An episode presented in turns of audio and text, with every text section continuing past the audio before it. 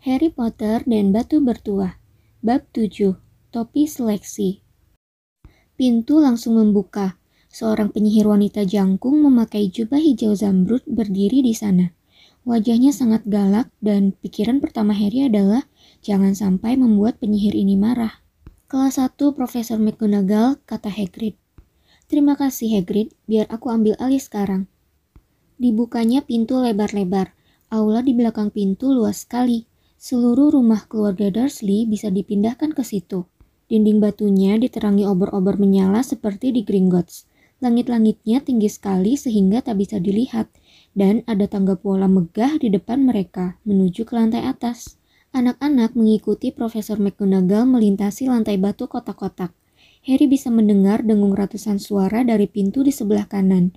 Murid-murid lainnya pastilah sudah di sana. Tetapi Profesor McGonagall membawa murid-murid kelas 1 ke kamar kecil kosong di luar aula. Mereka bergerombol, berdiri lebih berdekatan daripada biasanya, memandang berkeliling dengan cemas. Selamat datang di Hogwarts, kata Profesor McGonagall. Pesta awal tahun ajaran baru akan segera dimulai. Tetapi sebelum kalian mengambil tempat duduk di aula besar, kalian akan diseleksi masuk rumah asrama mana. Seleksi ini upacara yang sangat penting karena selama kalian berada di sini, asrama kalian akan menjadi semacam keluarga bagi kalian di Hogwarts. Kalian akan belajar dalam satu kelas dengan teman-teman seasrama kalian, tidur di asrama kalian, dan melewatkan waktu luang di ruang rekreasi asrama kalian. Ada empat asrama di sini, Gryffindor, Hufflepuff, Ravenclaw, dan Slytherin. Masing-masing asrama punya sejarah luhur dan masing-masing telah menghasilkan penyihir hebat.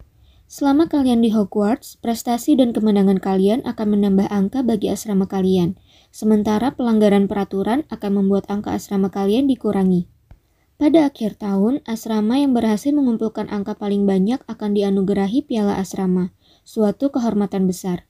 Kuharap kalian semua akan membawa kebanggaan bagi asrama mana pun yang akan kalian tempati. Upacara seleksi akan berlangsung beberapa menit lagi di hadapan seluruh penghuni sekolah. Kusarankan kalian merapikan diri sebisa mungkin selama menunggu. Matanya sejenak menatap jubah Neville yang dikancingkan di bawah telinga kirinya, dan hidung Ron yang ada kotoran hitamnya. Harry dengan gelisah mencoba meratakan rambutnya. Aku akan kembali kalau kami sudah siap menerima kalian, kata Profesor McGonagall. Tunggu di sini dan jangan ribut. Dia meninggalkan ruangan. Harry menelan ludah. Bagaimana cara mereka menyeleksi kita masuk asrama? Tanyanya kepada Ron. Dengan semacam tes, kurasa. Kata Fred, prosesnya menyakitkan sekali. Tetapi kurasa dia cuma bergurau. Hati Harry mencelos. Tes? Di depan seluruh sekolah? Tetapi dia sama sekali tak tahu apa-apa tentang sihir. Apa yang harus dilakukannya? Dia tidak menyangka akan ada tes begitu mereka sampai. Dia memandang berkeliling dengan cemas dan melihat bahwa anak-anak lain juga sama takutnya. Tak ada yang banyak bicara kecuali Hermione Granger, yang dalam bisikan mengucapkan dengan cepat semua mantra yang telah dipelajarinya, dan bertanya-tanya sendiri mantra mana yang akan diperlukannya. Harry berusaha keras untuk tidak mendengarkannya. Belum pernah dia secemas ini. Belum pernah. Bahkan ketika dia harus membawa laporan dari sekolah kepada keluarga Dursley bahwa entah bagaimana dia telah mengubah wig gurunya menjadi biru, dia tidak secemas ini. Matanya diarahkannya ke pintu. Setiap saat Profesor McGonagall bisa kembali dan membawanya menyongsong malapetaka. Kemudian sesuatu terjadi yang membuatnya terlonjak sekitar 30 cm ke atas. Beberapa anak di belakangnya menjerit, "Ada A!" Harry ternganga. Begitu juga anak-anak di sekitarnya. Kira-kira 20 hantu baru saja masuk menembus dinding belakang. Putih berkilau bagai mutiara dan agak transparan, mereka melayang di ruangan, sibuk mengobrol dan nyaris tidak memedulikan murid-murid kelas 1. Kelihatannya mereka sedang bertengkar. Hantu yang kelihatan seperti rahib kecil gemuk berkata, Maafkan dan lupakan. Menurutku kita harus memberinya kesempatan kedua. Rahibku sayang, bukankah kita sudah memberi Piv semua kesempatan yang layak diterimanya? Dia membuat kita semua mendapat nama buruk. Dan kau tahu, dia bahkan bukan hantu betulan. Eh, ngapain kalian semua di sini? Hantu yang memakai kerah rimpel dan celana ketat tiba-tiba menyadari ada murid-murid kelas 1. Tak ada yang menjawab. Murid-murid baru, kata si rahib gemuk, memandang berkeliling sambil tersenyum. Akan segera diseleksikan? Beberapa anak mengangguk tanpa suara. Mudah-mudahan kita ketemu lagi di Hufflepuff, kata si rahib. Asramaku dulu di situ. Minggir kalian, terdengar suara tegas. Upacara seleksi akan segera dimulai. Profesor McGonagall telah kembali. Satu demi satu, hantu-hantu itu melayang keluar menembus dinding yang berhadapan. Sekarang berbaris satu-satu, kata Profesor McGonagall kepada anak-anak kelas 1, dan ikuti aku. Merasa berat seakan kakinya berubah jadi timah, Harry masuk barisan di belakang anak berambut kecoklatan, dengan Ron di belakangnya.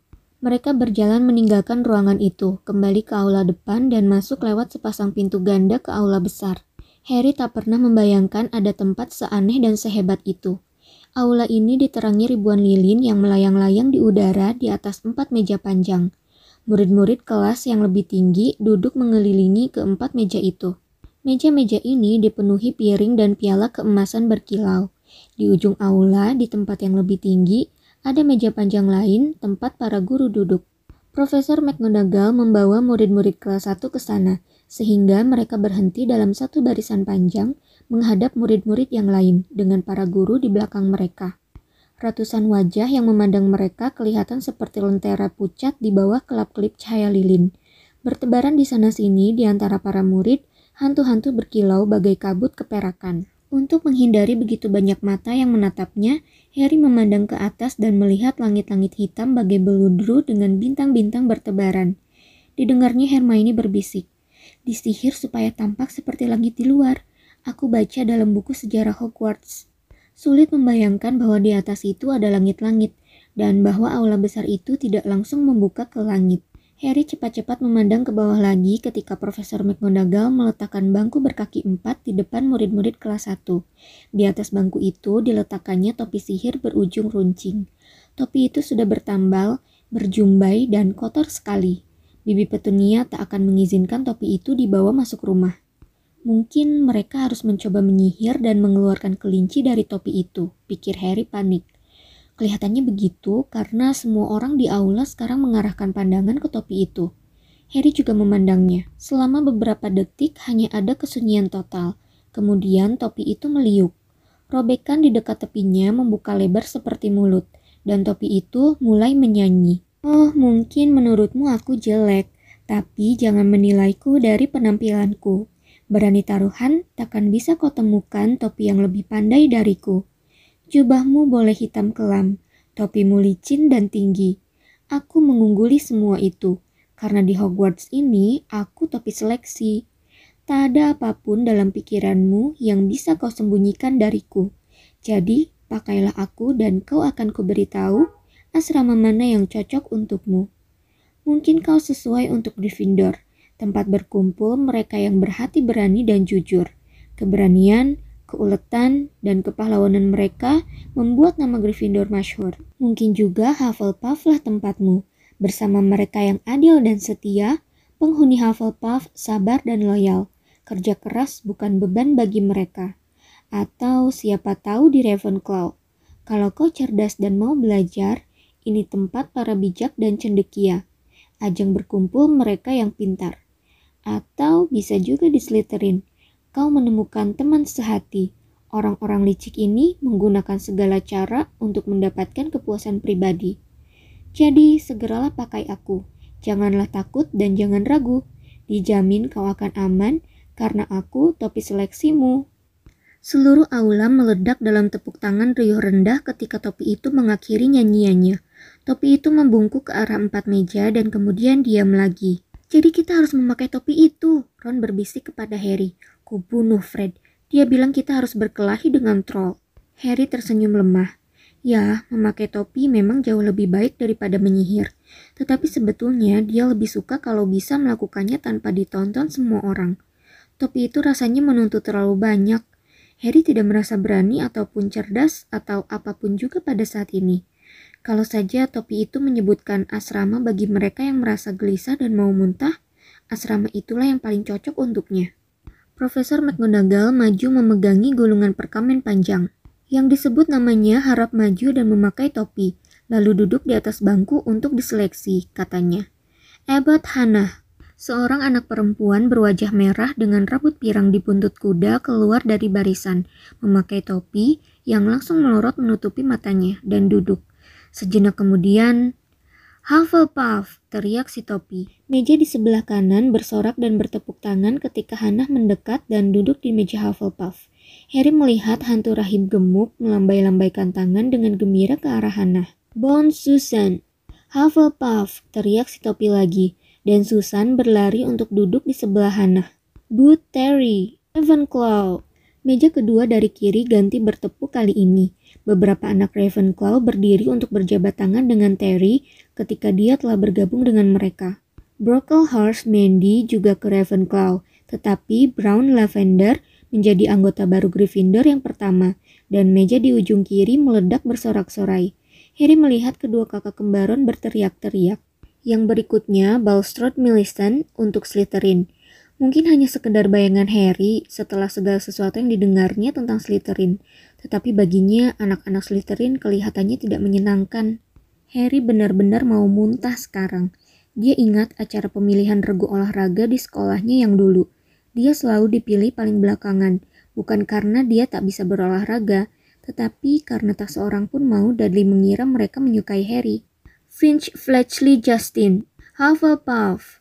Kadang-kadang Harry memperhatikan si topi langsung meneriakkan nama asrama, tetapi bisa juga lama baru memutuskan. Finnegan Seamus, anak laki-laki berambut coklat di depan Harry, duduk di bangku hampir semenit penuh sebelum si topi memutuskan Gryffindor untuknya. Granger Hermione.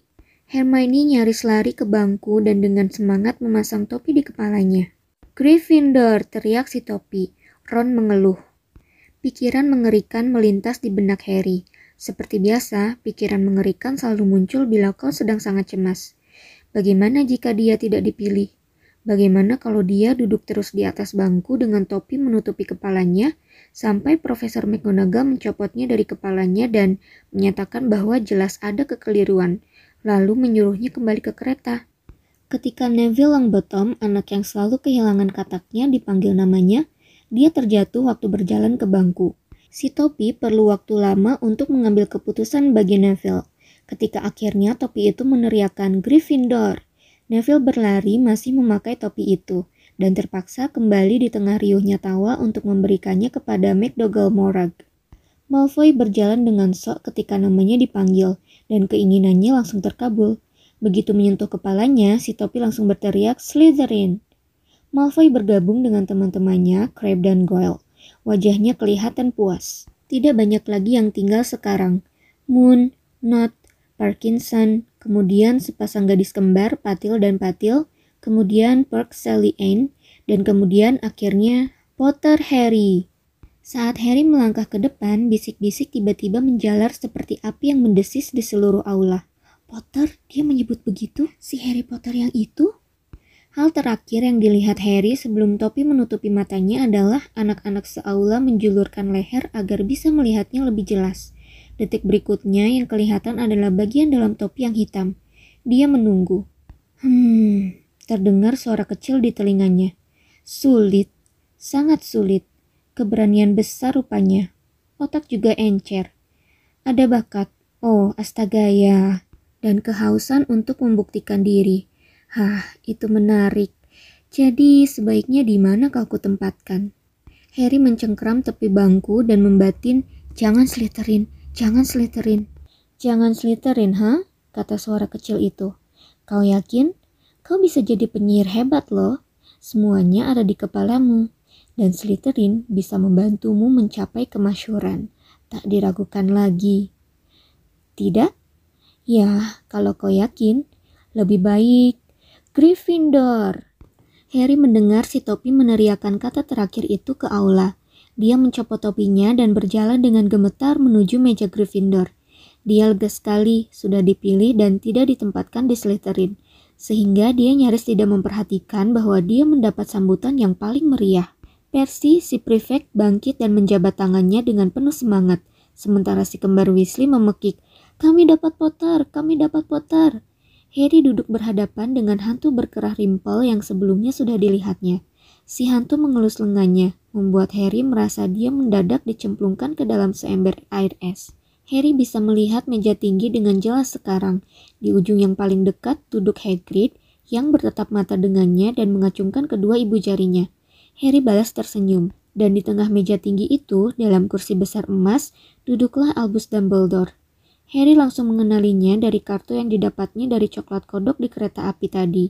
Rambut keperakan Dumbledore adalah satu-satunya di dalam aula yang berkilau sama terangnya dengan para hantu. Harry melihat Profesor Quirrell juga, si laki-laki muda gugup yang ditemuinya di Leaky Cauldron. Profesor Quirrell kelihatan aneh sekali dengan memakai turban besar ungu. Sekarang tinggal tiga anak lagi untuk diseleksi. Thomas Dean, seorang anak laki-laki berkulit hitam dan lebih tinggi dari Ron, bergabung dengan Harry di meja Gryffindor. Turpin Lisa menjadi anggota Ravenclaw, dan kemudian tibalah giliran Ron. Ron sudah pucat pasi sekarang. Harry menyilangkan jari di bawah meja, mengharap keberuntungan dan sedetik kemudian si topi berteriak Gryffindor. Harry bertepuk keras bersama yang lain sementara Ron terenyak duduk di kursi di sebelahnya. Bagus sekali Ron, hebat, kata Percy Weasley bangga, sementara Zabini Blaze dinyatakan masuk Slytherin. Profesor McGonagall menggulung perkaminya dan mengambil kembali si topi seleksi. Harry menatap piring emasnya yang kosong. Dia baru sadar betapa laparnya dia. Pastel lampu tadi serasa sudah seabad lamanya. Albus Dumbledore sudah berdiri. Dia tersenyum kepada anak-anak. Lengannya terbuka lebar-lebar, seakan tak ada yang lebih membuatnya senang daripada melihat mereka semua ada di sana. Selamat datang, katanya. Selamat datang untuk mengikuti tahun ajaran baru di Hogwarts. Sebelum kita mulai acara makan kita, aku ingin menyampaikan beberapa patah kata. Ini dia, dungu, gendut, aneh, cewer. Terima kasih. Dia duduk kembali. Semua anak bertepuk tangan dan bersorak. Harry tak tahu apakah dia harus tertawa atau tidak. Apa dia agak sinting? Tanyanya ragu-ragu kepada Percy. Sinting? Kata Percy dibuat-buat. Dia jenius, penyihir paling hebat di dunia. Tapi dia memang agak sinting ya. Kentang, Harry? Mulut Harry ternganga. Piring-piring di depannya sekarang penuh berisi makanan. Belum pernah dia melihat begitu banyak makanan yang ingin dimakannya terhidang di satu meja. Daging sapi panggang, ayam, babi, kambing, sosis, daging asap, steak, kentang goreng, kentang rebus, puding, kacang, wortel, kaldu, saus tomat, bahkan permen pedas. Keluarga Dursley memang tidak membuat Harry kelaparan, tetapi dia tidak pernah diizinkan makan sebanyak yang dia inginkan. Dudley selalu mengambil apa saja yang diinginkan Harry, meskipun itu membuatnya sakit perut kekenyangan. Harry mengisi piringnya dengan semua makanan sedikit-sedikit, kecuali permen pedas, lalu mulai makan. Semuanya enak. Kelihatannya enak, kata hantu berkerah rimpel dengan sedih, memandang Harry mengiris steaknya. Tak bisakah kau... Aku sudah tidak makan selama hampir 400 tahun, kata si hantu. Tidak perlu sih memang, tapi kadang-kadang kepingin juga. Kurasa aku belum memperkenalkan diri. Sir Nicholas de Mimsy Porpington siap melayani Anda. Hantu menara Gryffindor. Aku tahu siapa kau, kata Ron tiba-tiba. Kakak-kakakku sudah bercerita tentang kau. Kau Nick si kepala nyaris putus. Aku lebih suka kalian memanggilku Sir Nicholas de Mims, kata si hantu kaku. Tetapi Seamus Finnegan si rambut coklat menyala, kepala nyaris putus. Bagaimana kau bisa disebut kepala nyaris putus? Sir Nicholas tampak jengkel sekali, seakan obrolan kecil mereka tidak berlangsung seperti yang diharapkannya. Begini, katanya sebal. Dia memegang telinga kirinya lalu menariknya. Seluruh kepalanya terlepas dari lehernya dan jatuh ke bahunya, seakan tergantung pada engsel. Jelas ada orang yang mencoba memenggal kepalanya tetapi tidak melakukannya dengan sempurna. Puas melihat kekagetan mereka, Nick si kepala nyaris mengembalikan kepala ke lehernya, berdeham dan berkata, Jadi, anggota baru Gryffindor, kuharap kalian akan membantu kami memenangkan kejuaraan antar asrama tahun ini. Belum pernah Gryffindor tidak menang sampai selama ini. Slytherin mendapatkan piala selama empat tahun berturut-turut. Si baron berdarah itu sudah jadi sok dan menyebalkan sekali. Dia hantu Slytherin. Harry memandang ke meja Slytherin dan melihat hantu mengerikan duduk di sana, dengan mata menatap kosong, wajah pucat, dan jubah penuh bercak darah keperakan. Dia duduk di sebelah Malfoy, dan Harry girang melihat Malfoy kelihatannya tidak senang dengan pengaturan tempat duduk ini. Bagaimana dia bisa berlumuran darah begitu? Tanya Seamus penuh ingin tahu. Aku tak pernah tanya, jawab Nick si kepala nyaris putus. Ketika semua sudah makan sekenyang mungkin, sisa makanan lenyap begitu saja dari piring-piring, dan piring-piring langsung bersih berkilauan seperti semula. Sesaat kemudian makanan penutup bermunculan. Aneka puding, es krim segala rasa, pie apple, kue tar karamel, sus coklat, donat coklat, selai, kacang, madu, jelly. Ketika Harry mengambil tar karamel, pembicaraan beralih ke keluarga. Aku setengah-setengah, kata Seamus. Ayahku magel. Ibuku baru memberitahu dia sudah menikah. Bayangkan betapa kagetnya ayah. Mereka semua tertawa. Kalau kau bagaimana Neville? Aku dibesarkan nenek dan dia penyihir, kata Neville. Tetapi selama bertahun-tahun seluruh keluarga mengira aku magel. Adik nenekku, kakek Algi, berkali-kali menjebakku untuk memancing keluarnya sihir dariku. Bahkan dia pernah mendorongku sampai jatuh dari dermaga. Aku nyaris tenggelam. Tapi tak ada yang terjadi sampai aku berumur 8 tahun. Kakek Algi datang untuk minum teh bersama kami dan dia memegangiku terbalik pada pergelangan kakiku dari jendela loteng. Ketika adiknya, nenek Endin menawarinya kue manis, dan tak sengaja dia melepas pegangannya. Tetapi aku selamat, melambung begitu saja di kebun lalu ke jalan. Mereka senang sekali, nenek sampai menangis saking senangnya. Dan kalian seharusnya melihat wajah mereka waktu aku masuk. Soalnya mereka tidak mengira aku punya kekuatan sihir untuk bisa masuk lagi. Kakek Algi puas sekali, sehingga dia membelikan aku kataku ini. Di sisi lain Harry, Percy Weasley, dan Hermione membicarakan pelajaran. Kuharap mereka langsung memulai pelajaran. Banyak sekali yang harus dipelajari. Aku terutama tertarik pada transfigurasi. Tahu kan? Mengubah sesuatu menjadi sesuatu yang lain. Tentu saja ini sulit sekali. Mulainya kecil-kecil dulu, korek api jadi jarum dan semacamnya. Harry yang mulai merasa hangat dan mengantuk menatap meja tinggi lagi. Hagrid sedang asik minum dari pialanya. Profesor McGonagall sedang bicara dengan Profesor Dumbledore. Profesor Quirrell dengan turbannya yang ajaib sedang bicara pada guru berambut hitam berminyak dengan hidung bengkok dan kulit pucat. Kejadiannya tiba-tiba sekali. Si guru berhidung bengkok memandang melewati turban Quirrell langsung ke mata Harry, dan rasa sakit yang perih dan panas menerpa bekas luka di dahi Harry. Ch, Harry menempelkan tangan di dahinya. Ada apa? Tanya Percy. Tidak ada apa-apa. Rasa sakit itu lenyap sama cepatnya dengan datangnya. Yang lebih sulit dihilangkan adalah perasaan yang didapat Harry dari pandangan guru tadi. Perasaan bahwa dia sama sekali tidak menyukai Harry. Siapakah guru yang sedang bicara dengan Profesor Quirrell? Harry bertanya kepada Percy. Oh, kau sudah kenal Quirrell ya? Tidak heran dia kelihatan begitu gelisah. Itu Profesor Snape. Dia mengajar ramuan. Tetapi sebetulnya tidak mau. Semua orang tahu dia menginginkan jabatan Quirrell. Si Snape itu tahu banyak tentang sihir hitam. Selama beberapa waktu Harry mengawasi Snape, tetapi Snape tidak memandangnya lagi. Akhirnya makanan penutup juga lenyap dan Profesor Dumbledore berdiri lagi. Aula langsung senyap.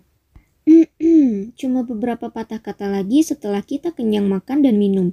Ada beberapa pengumuman awal tahun ajaran yang akan kusampaikan. Murid-murid kelas 1 harus tahu bahwa hutan di sekeliling halaman itu terlarang untuk dimasuki bagi siapa saja, dan beberapa murid kelas lebih tinggi sebaiknya juga ingat ini.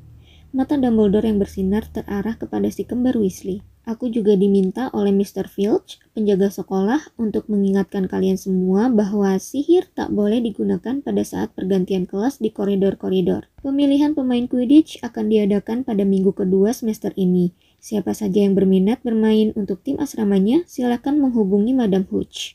Dan yang terakhir, aku harus menyampaikan kepada kalian bahwa tahun ini koridor lantai tiga sebelah kanan sebaiknya dihindari oleh mereka yang tak ingin mati penuh penderitaan. Harry tertawa, tetapi dia hanya salah satu dari sedikit yang tertawa. Dia tidak serius kan? Dia bergumam kepada Percy. Serius, kata Percy, seraya mengerutkan kening memandang Dumbledore. Aneh, karena biasanya dia memberi kita alasan kenapa kita tidak boleh masuk ke tempat tertentu. Hutan itu penuh binatang berbahaya, semua tahu itu. Menurut aku paling tidak seharusnya dia memberitahu para prefek. Dan sekarang sebelum kita tidur, marilah menyanyikan lagu sekolah kita, seru Dumbledore. Harry memperhatikan bahwa guru-guru lainnya semua tersenyum. Dumbledore menjentik tongkatnya seakan berusaha mengusir lalat dari ujungnya. Dan sehelai pita emas panjang melayang keluar dari tongkat itu terbang tinggi di atas meja-meja, lalu meliuk-liuk membentuk kata-kata. Masing-masing pilih nada favoritnya, kata Dumbledore, dan kita mulai. Dan nyanyinya pun membahana. Hogwarts, Hogwarts, Hogwarty Hogwarts, ajarilah kami sesuatu. Biar kami tua dan botak, atau muda dan masih lugu, kepala kami kosong melompong, masih perlu banyak diisi. Dengan hal-hal menarik dan berguna, agar kami jadi orang berarti, Ingatkanlah kembali hal-hal yang telah kami lupakan, dan ajarilah kami segala yang perlu diketahui. Bimbinglah kami sebaik-baiknya, kami akan belajar sepenuh hati. Masing-masing mengakhiri lagu ini pada saat yang berlainan. Akhirnya hanya tinggal si kembar Weasley yang menyanyikannya dengan gaya mars pemakaman yang amat lambat. Dumbledore bertindak sebagai dirijen, memimpin baris-baris terakhir nyanyian mereka dengan tongkatnya. Dan ketika mereka selesai bernyanyi, Dumbledore adalah salah satu dari mereka yang bertepuk tangan paling keras. Ah, musik, katanya seraya menyeka matanya. Lebih magis dari segala yang kita pelajari di sini. Dan sekarang waktunya tidur. Berangkat. Murid-murid kelas 1 Gryffindor mengikuti Percy menembus kerumunan yang ramai mengobrol, meninggalkan aula besar dan menaiki tangga pualam. Kaki Harry terasa berat seperti timah lagi, tapi kali ini karena dia lelah sekali dan kekenyangan. Dia sudah sangat mengantuk sehingga tidak memperhatikan orang-orang dalam lukisan yang tergantung di sepanjang koridor berbisik-bisik dan menunjuk-nunjuk saat mereka lewat. Atau bahwa Percy membawa mereka melewati pintu yang tersembunyi di balik panel sorong dan permadani hias dinding. Mereka menaiki lebih banyak tangga lagi, menguap dan menyeret kaki-kaki mereka. Dan Harry baru bertanya-tanya dalam hati berapa jauh lagi yang harus mereka tempuh ketika mendadak mereka berhenti. Seikat tongkat melayang-layang di depan mereka dan ketika Percy melangkah maju, tongkat-tongkat itu melayang membenturnya. Pips, Percy berbisik kepada anak-anak kelas 1. Hantu jahil. Dia mengeraskan suaranya. Pips, perlihatkan dirimu. Terdengar suara keras tidak sopan, seperti udara yang dikeluarkan dari balon. Kau ingin kupanggilkan baron berdarah? Terdengar bunyi pop dan sesosok laki-laki kecil dengan mata nakal berwarna kelam dan mulut lebar muncul melayang bersila di udara memegangi tongkat-tongkat tadi. Uh, katanya sambil tertawa nakal. Kelas satu, asik. Mendadak dia menyambar ke arah mereka. Anak-anak menunduk. Enyah kau Pips, kalau tidak si Baron akan dengar tentang semua ini. Betul, bentak Percy. Pips menjulurkan lidah dan menghilang, menjatuhkan tongkat-tongkat itu ke kepala Neville. Mereka mendengarnya meluncur pergi, menyenggol baju-baju zirah sampai berkelontangan. Kalian harus berhati-hati terhadap Pips, kata Percy ketika mereka melanjutkan perjalanan lagi. Si Baron berdarahlah satu-satunya yang bisa mengontrolnya. Dia bahkan tak mau mendengarkan kami, para prefect. Nah, kita sampai. Ujung koridor tergantung lukisan wanita amat gemuk memakai gaun merah jambu. Kata kunci, katanya. Caput Draconis, jawab Percy, dan lukisan itu mengayun ke depan. Ternyata di dinding di belakangnya ada lubang. Mereka semua masuk melewati lubang itu. Neville perlu didorong dan tiba-tiba sudah berada di ruang rekreasi Gryffindor. Ruangan bundar nyaman penuh sofa empuk. Percy menyuruh anak-anak perempuan melewati satu pintu menuju ke kamar tidur mereka dan anak laki-laki lewat pintu yang lain. Di puncak tangga melingkar, jelas mereka berada di salah satu menara. Akhirnya mereka menemukan tempat tidur mereka. Lima tempat tidur besar dengan kelambu berludru merah tua. Koper-koper mereka sudah dibawa naik. Sudah terlalu lelah untuk mengobrol, mereka memakai piyama dan langsung rebah di tempat tidur. Makanannya enak sekali ya, gumam Ron kepada Harry dari balik kelambu. Minggir Scabbers, dia menggerigiti sprayku. Harry mau bertanya kepada Ron kalau-kalau dia tadi makan kue tar karamel, tetapi keburu tertidur. Mungkin Harry makan agak terlalu banyak karena dia bermimpi aneh sekali. Dia memakai turban Profesor Quirrell yang terus berbicara kepadanya, menyuruhnya segera pindah ke Slytherin karena sudah takdirnya begitu. Harry berkata kepada si turban dia tidak mau pindah ke Slytherin. Turban itu makin lama menjadi makin berat. Dicobanya menariknya, tetapi si turban melilitnya semakin ketat sampai kepalanya sakit. Dan ada Malfoy, menertawakannya sementara dia berkutat dengan si turban. Kemudian Malfoy berubah menjadi si guru berhidung bengkok, Snape, yang tawanya melengking dan dingin. Ada buncahan cahaya hijau dan Harry terbangun, berkeringat dan gemetar. Dia membalikkan tubuh dan langsung tertidur lagi. Dan ketika terbangun keesokan paginya, dia sama sekali tak ingat lagi mimpinya.